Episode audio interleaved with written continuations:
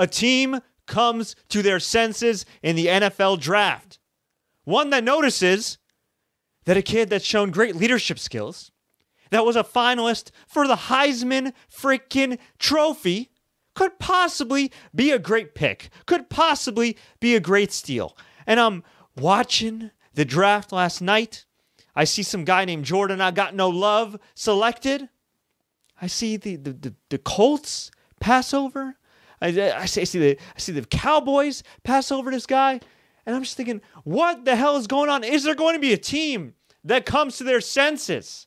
And there is, and it is the Philadelphia Eagles. Even if on the sur- the surface, kind of doesn't make some sense. What's up? Fred Ricciani, TSC, your home for sports news updates, interviews, and everything in between, especially in the world of the NFL. If you're new here, please consider subscribing. I can barely find the words to contain my joy. See, I don't root for teams these days. I root for the players. I cover a lot of players. I went to the NFL Scouting Combine, had the pleasure of speaking to Jalen Hurts, had the pleasure of covering his stuff at the Combine. Of course, I've seen his journey like a lot of college football fans. Wasn't Alabama, was going to be the heir apparent, that next great quarterback.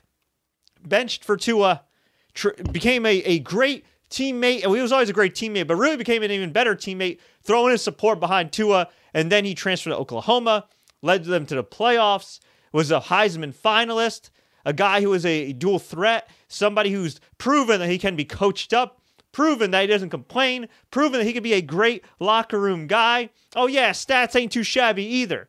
And this whole freaking time, he got the Lamar Jackson treatment or you know, the typical black quarterback treatment. Oh, he's a great gadget player, or maybe he'll have to change positions, or maybe he'll have to do this, or maybe he'll have to. I am so sick of that crap, and I'm so happy that the Philadelphia Eagles drafted him at quarterback. Now, let's keep it real.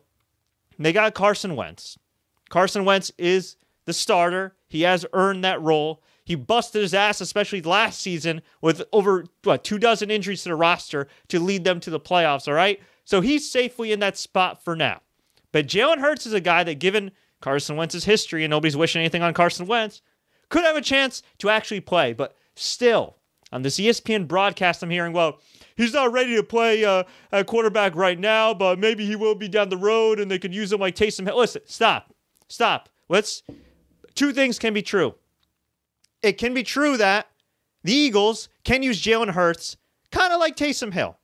It can also be true that Jalen Hurts is way better of a quarterback than than Taysom Hill. And look, maybe that won't be the case down the road. I mean, Sean Payton picked Taysom Hill for a reason. But let's keep it real. If you're looking at college resumes and coming out of college, like this whole thing, I'm just I'm tired of the Jalen Hurts disrespect. So a lot of questions here. Does this mean Carson Wentz, uh, his job is in jeopardy? No. I don't think this is a Jordan Love situation. I just think that it's one of those things where Doug Pederson woke up, Howie Roseman woke up and said, you know what? We can't keep signing Nick Foles every five years. We got to have a legitimate backup, right? It's not Nate Sudfeld. It's not some, you know, Brian Hoyer's corpse or whatever veterans are out there. You need somebody young. You need somebody you could groom, especially for the long haul. They got Jalen Hurts for at least four years, barring trades and any other sh- tomfoolery and chicanery. So you know what? That is a great pick. It's a gr- it's a great insurance policy. And you know what? Maybe he will get a chance to play.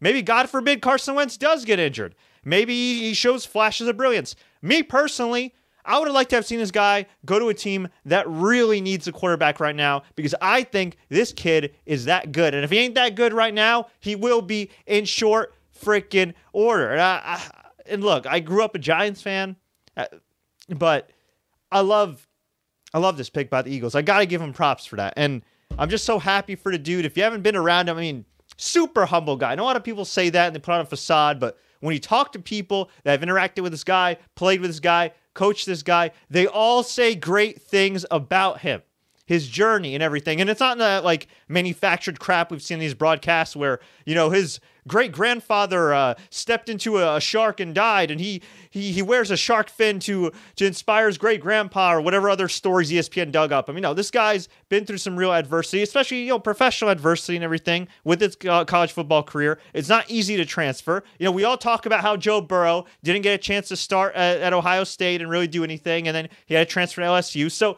why not give the same love to Jalen Hurts? And if we're keeping it real here, if we're being completely honest, I will say this.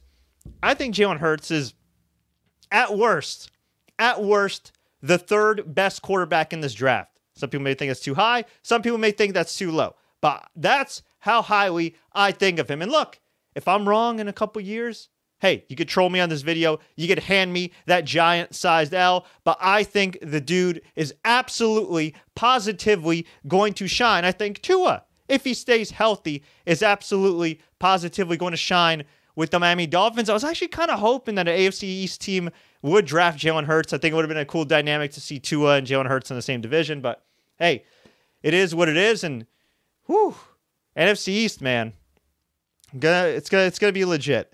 Uh, now, all that being said, I'm watching the live stream right now. Some people are saying, you know, what what about Carson Wentz? How's he gonna take this? I mean, again, I think they drafted Jalen Hurts in that backup role. I don't I don't I'm not I don't think they're expecting him to start or anything like that. I, I think he'll be a great dynamic player for them, and he is a fantastic backup. But you never know how quarterbacks feel. You never know how how egos are in the, in the locker room and everything else.